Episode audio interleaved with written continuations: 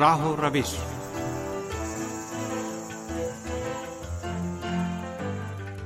عزیز سامعین، پروگرام راہ و روش لے کر حاضر خدمت ہے پاس سید کا سلام قبول فرمائیں۔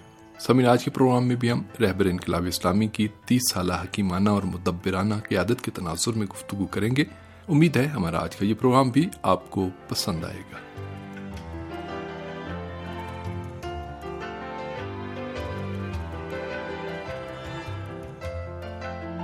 سمن کسی بھی انقلاب یا تحریک کی قیادت انتہائی اہمیت کی حامل ہوتی ہے۔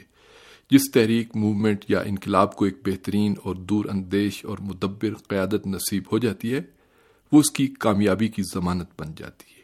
ایران کے اسلامی انقلاب کی چالیس سالہ تاریخ پر بھی نظر دوڑائیں تو اس انقلاب اور اسلامی نظام کو حکیم، مدبر، دور اندیش اور الہی قیادت نصیب رہی۔ یہی وجہ ہے کہ اس انقلاب اور اسلامی نظام کو جتنے حوادث، مشکلات، بحران اور چیلنج درپیش آئے، وہ بہترین قیادت کی وجہ سے حل ہوتے رہے اور انقلاب اور اسلامی نظام اپنے صحیح راستے اور درست سمت میں آگے بڑھتا رہا۔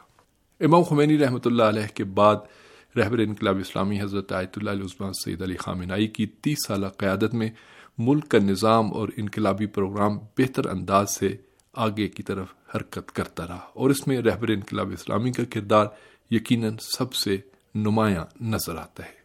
ایران کی ماضی کی ترقی و پیش رفت میں رہبر انقلاب اسلامی کے نمایاں کردار کی وجہ سے یہ سوال ذہنوں میں اٹھتا ہے کہ وہ ملک کے آئندہ کے بارے میں کیا منصوبہ بندی اور پلاننگ رکھتے ہیں اور اس کے لیے انہوں نے کیا تدابیر سوچ رکھی ہیں۔ اس سوال کا جواب چند نکات میں بیان کرنے کی کوشش کرتے ہیں۔ اس میں کوئی دوسری رائے نہیں کہ ایران کے اسلامی انقلاب الہی آداف اور دین اسلام کی بلند و عرفہ تعلیمات کی روشنی میں کامیاب ہوا اور رہبر انقلاب اسلامی نے بھی گزشتہ تیس برسوں میں انقلاب کی امنگوں اور آداف کو پس منظر میں نہیں جانے دیا اور اس بات پر یقین رکھنا چاہیے کہ رہبر انقلاب اسلامی آئندہ بھی اس روش اور اسلوب کو جاری و ساری رکھیں گے۔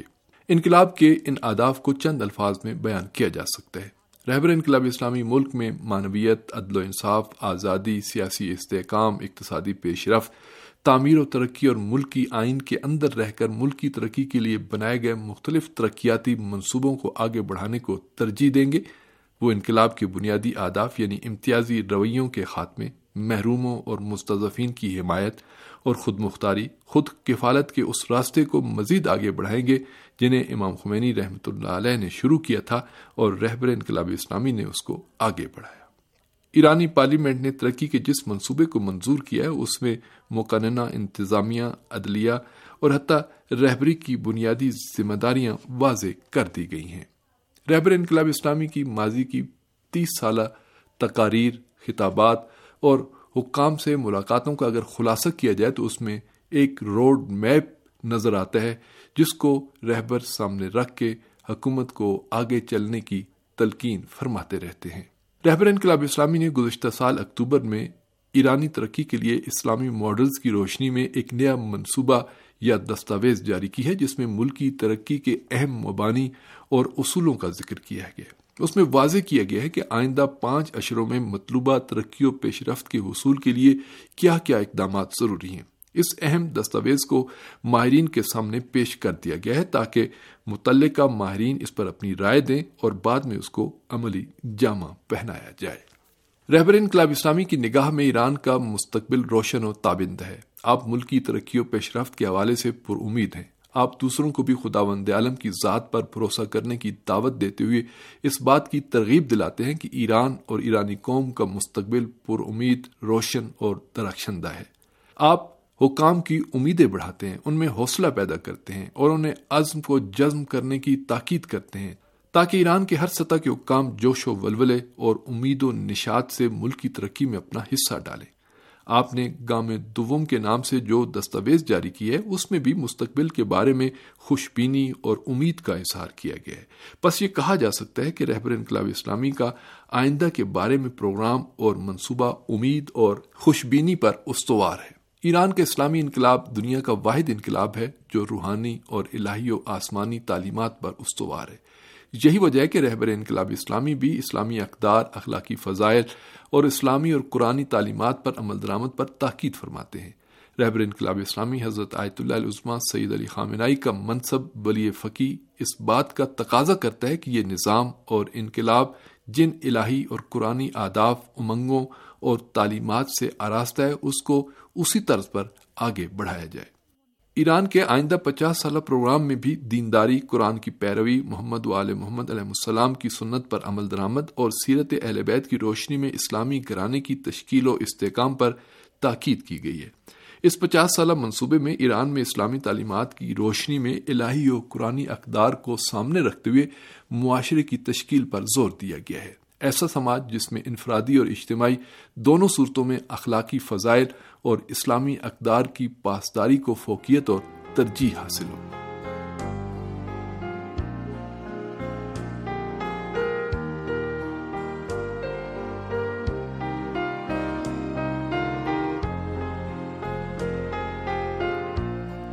ایک اور موضوع، اقتصاد اور معیشت کا موضوع ہے۔ رہبر انقلاب اسلامی ایران کے مستقبل کی معیشت کو مترقی، مستحکم اور دوسروں کے لیے مثالی نمونے کے طور پر دیکھنا چاہتے ہیں۔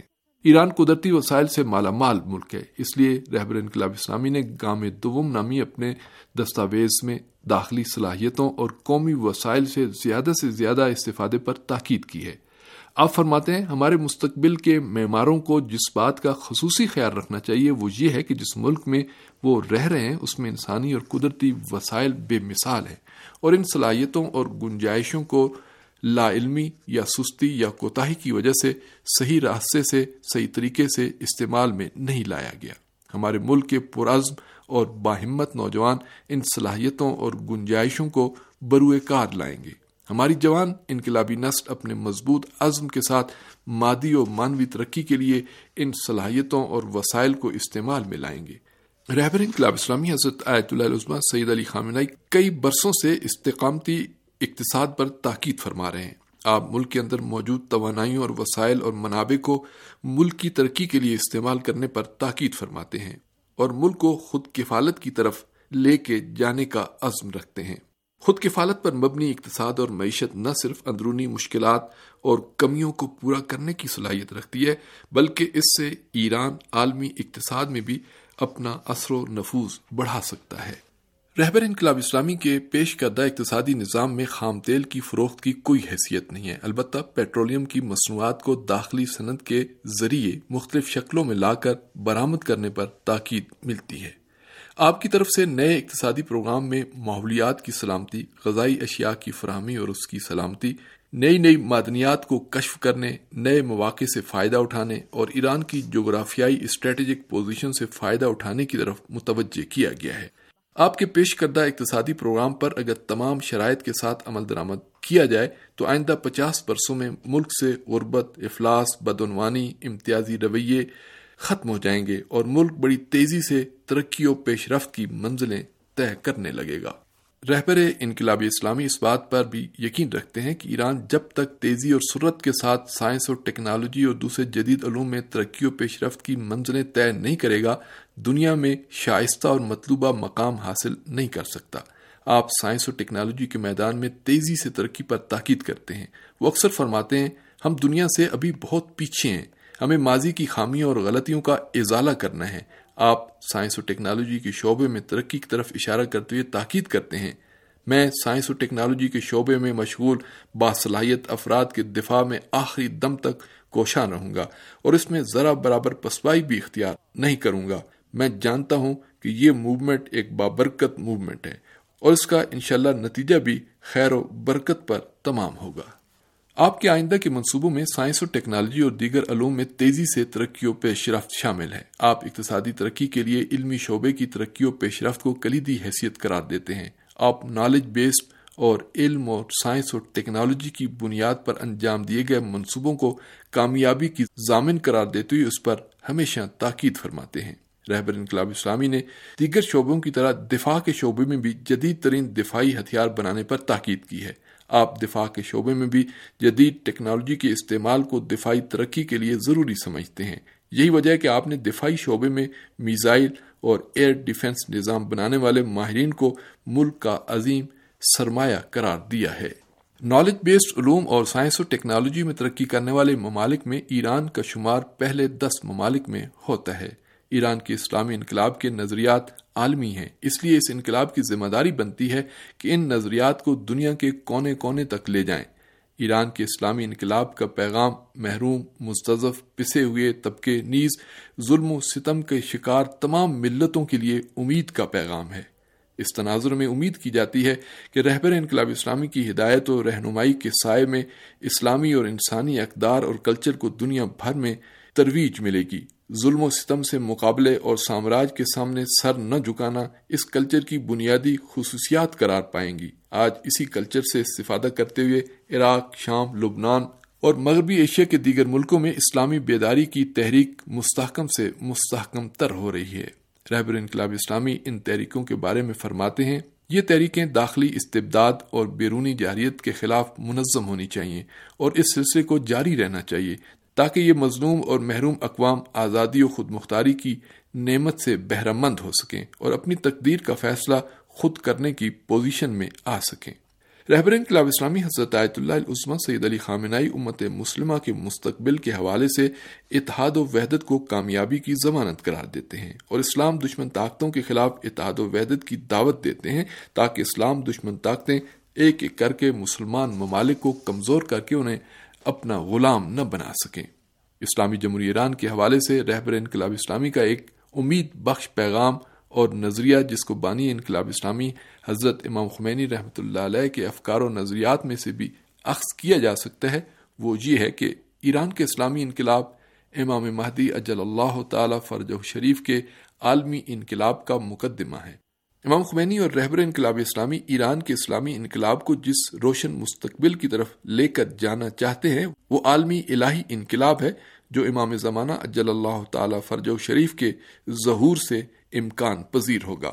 گام دوم کے نام سے جاری دستاویز میں رہبر انقلاب اسلامی فرماتے ہیں، آئندہ کا اشرہ آپ کا اشرہ ہے، اور آپ ہی ہیں جنہیں ایک تجربہ کار اور پرعزم فرد کی حیثیت سے اس انقلاب کی حفاظت کرنا ہوگی اور نہایت صورت کے ساتھ عظیم امنگوں کے حصول اور اسلام کے جدید تمدن کے نفاذ کے لیے کوشش کرنی ہوگی۔